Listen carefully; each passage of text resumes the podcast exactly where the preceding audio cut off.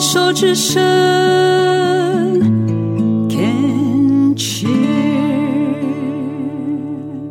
现在进行的节目是《静静过生活》的山居岁月单元，继续来听 Roland 友善耕种理念。我并没有很注重有机的农法，就特别专注哪一个？嗯，没有。我只是就是说，对不对？友善耕作就好了。对，因为有机这个在台湾是一个很沉重的错误的观念，对不对？就是说，你只要友善，你不要放毒药，然后肥料不要放太多。那时候永宁的那个有机农场，那个是最大的一个笑话。他是用有机肥。然后下到有肥商，不是有机肥就不会，他把下有机肥下太多，下到那个土就直接就死掉了，对不对？你要让土壤活起来，这样就好。那你说完全不用化学肥料，会不会只是用量用的少？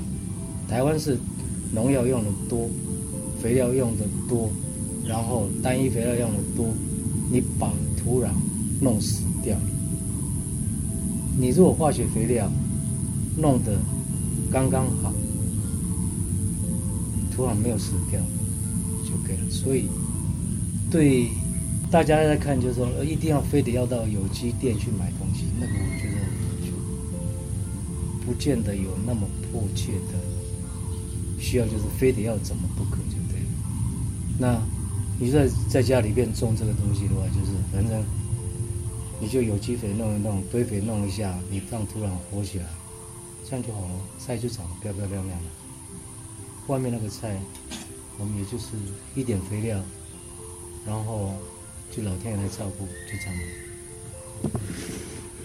有机的农法我并没有，我只是比较注重的是把土壤顾好，这样就好了，让土壤活起来。至于前面那个过程，就是啊，你真的要，这非得要这样不可，非得要这样不可，那我都不管，反正你想办法让土壤活起来，这样就好了。其实这是最根本的啊。对，对。那至于手法怎么样，你你只要不过量，其实都没问题，对不对？孟慧他先生是在大学教肥料学的，他跟我讲说。他教的是植物营养学。他说，一般讲就叫做肥料就对了。所以是什么是肥料？要怎么下？对，那只要方法是对的就没问题。那至于就说，因为我们在自己做的这些堆肥啦，或者说市面上买一些有机肥料来做补充，事实上大概就够了。在外面买的有机肥，它也不见得都是用。天然的方式去拿它，不可能，因为你天然的方式拿到那些氮磷钾，那个成本是非常非常的高。它也是在有机质里面给你加一些化学肥料，他就讲说这是有机质肥料。其实没有一家的有机肥料是真正是纯有机培养出来的，那很难。农法的话就是说。事实上，唐敏给我蛮多一些基本。你是说 Tammy 老师是不是？对，Tammy 对，基本的一些概念，就是突然活的，要微生物，有一些昆虫，有一些细菌，有真菌，然后它在下面变成是一个一个小小的一个活的一个世界。我们在谈就是什么叫做共荣的一个环境，就对了。三五个兄弟，就是我喜欢吃素，我喜欢吃肉，我喜欢吃甜的。那如果说一个家庭里面食物就是说，哎，刚好就是说进来的话，就是你吃你的，我吃我的。然后有些植物就像豆类，它会固氮，然后氮就可以给其他的菜来吸收就对了。所以它就是这样一个共荣的概念。植物多样性，那它本身的这个整个环境它就会更平衡，然后会更永续，然后它的植株就会更健壮。你看我种的那个盆子里面，我就是随便乱种，看起来乱乱的，反正什么东西都有。那你有有花，有菜，有香草，然后让它在一个很自然的环境里面，他们就是不会单一的，就是一个盆子里面都种一个东西，他就会把他需要的养分全部吸光光，那你就变得就是要轮种，或者是你要多下肥料。第一个土壤固好，然后你不断的用家庭里面的落叶生出育去做堆肥，它熟了之后再加上去。基本上土是最难去取得的一个资源，就对了。因为我上次在讲，就是说，没有一个土是没有人的，不是国家就是私人的。所以说，你土绝对不能乱挖。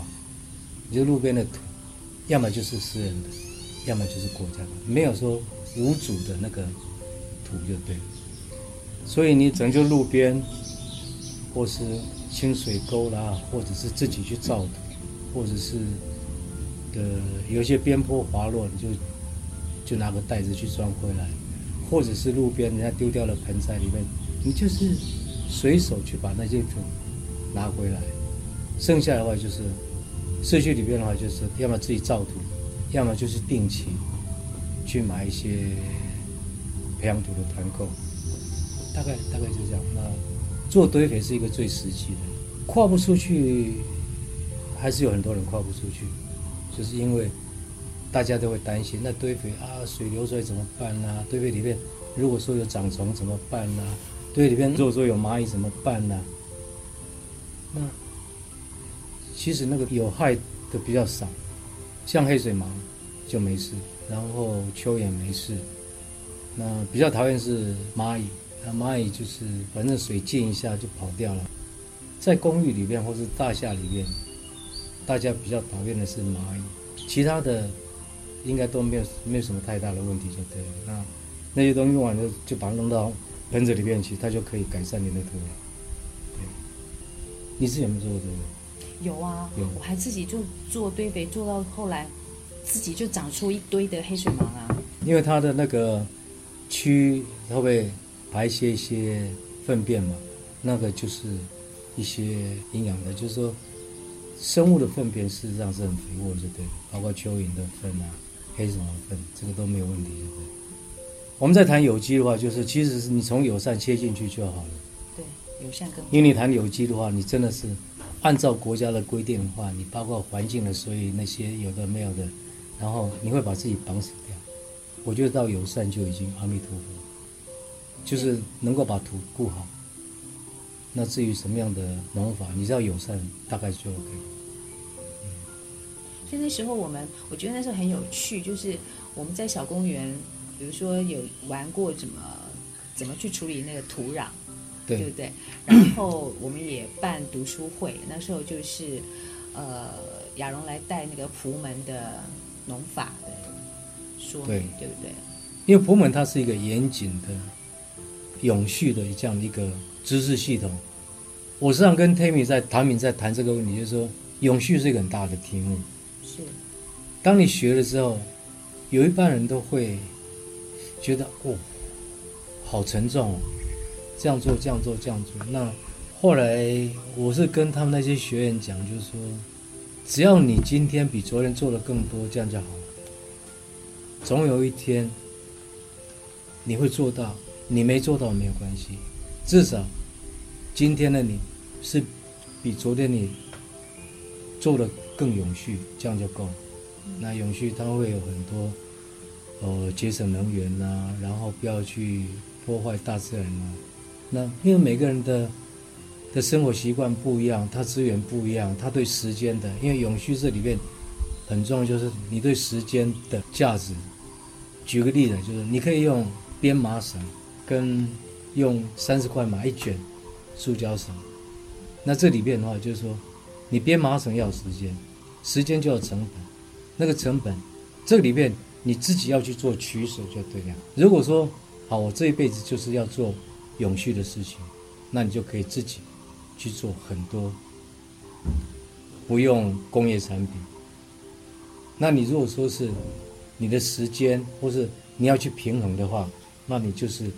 只要多做，那你可以从土壤，你可以从碳足迹，你可以从减少对土壤的破坏，那你就自己多种菜，然后让你的下一代能够知道种菜的乐趣，也会种菜。那这样的话就是一个永续的种子，就这样你就播下去了，这样就够够够。对，就是说，如果说是一百分，那你就是你本来是三十分，你能够做到五十分、六十分，你觉得都应该鼓掌就可以，都应该鼓掌。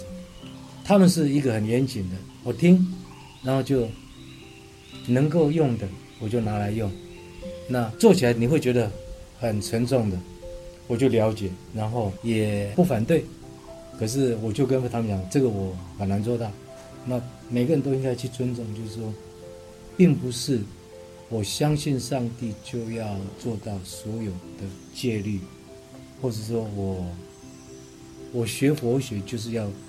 要有实戒就对了，这个中间有很大的差距就对了。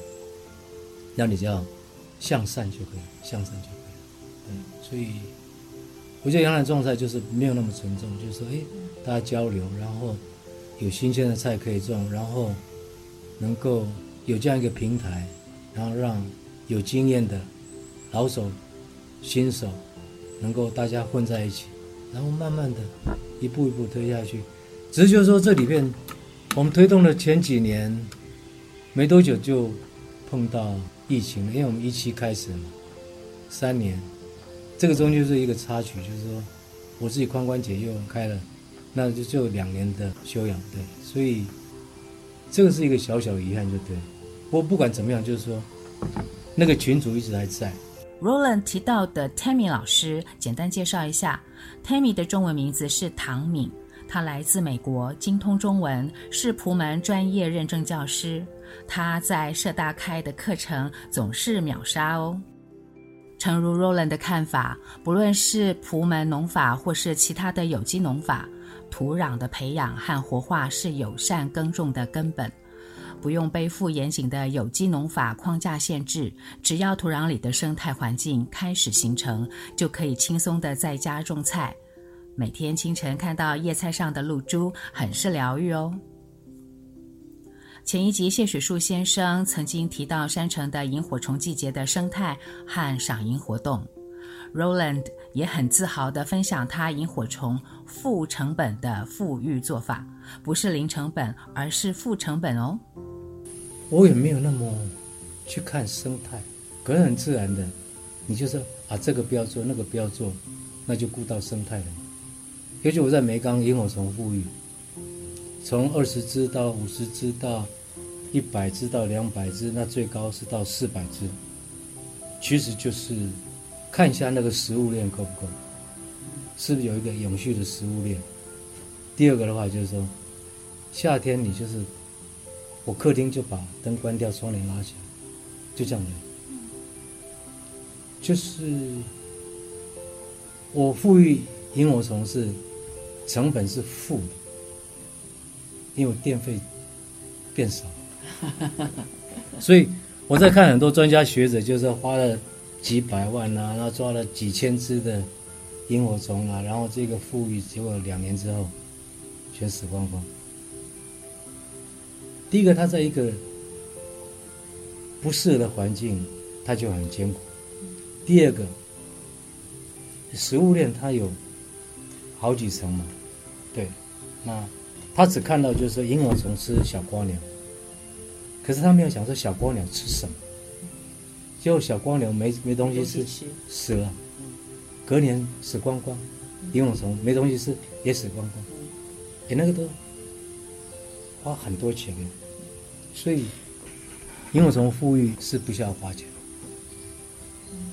那，因为他喜欢吃蚂蚁，因为他是。它的幼虫是肉食性的，它的幼虫的体积大概是它成虫的三四倍大，长了。那它是肉食性的，它是地底下的食物的掠夺者，就对。所以把它给富裕，就是只要不要有光害，然后食物链是完整的，这样 OK 了。再谈到就是台湾萤火虫的品种，八成以上的品种是陆生的，所以我想。大部分的人都以为萤火虫是要死在水，在水边，要干净的水，其实是不见得，因为只有两成的品种是水生的，八成的品种都是陆生的。陆生的一点都不需要水，它一辈子就是活在陆地就对了。你只要不要去干扰它，它交配期前一个月就先不要打草，让草能够长到大概五十公分。然后等到它交配完了，下完蛋了，孵化了，装到土地里面，要差不多一个月。所以说，如果说是四月十五号会开始出来第一只，有的早在四月十三号，大概就是四月中旬啊，就三月中旬就不要打草，一个月让它长起来。然后大概它是最后一批下蛋，大概五月中，然后到六月中，所以说三月十五到六月十五。四五六，三个月不要打扫，萤火虫就不会被你杀掉，对不对？对，就这么简单。就是说，你只要方法对了，萤火虫富裕是负成本。呃，夏天晚上，那那至少一个一个月哈，是不开灯的。对，所以顺着大自然就好。是。顺着大自然，然后。我现在对面也开始，就是说，因为我开垦，所以我伤到了。然后，我第一年看到的萤火虫跟第二年看到萤火虫的分布，它的习性又不一样。那我现在从今年开始，我我大概就知道，就是我怎么去呃建构它的食物链。然后，其实说食物链最最简单，这样就是丢一些枯枝、修下来的树树枝哈，就把它堆在那边。那你树枝一般。它腐化的时候，就会有一些小虫啊，呃，蚂蚁啊、白蚁啊过来啊，然后它本身又变成是萤火虫的幼虫的食物，就对了。那久而久之，就会变成就是说，那你如果说有一些蚯蚓啊，然后它就是它生态会去平衡啊，萤火虫没有把它吃光，因为吃光了它也活不了，所以这个数量它只要能够。维持食物不要被它吃光，然后它又能够繁衍下一代，那这样就就生生不息就对。那你叫栖息地不要破坏，大概就这样。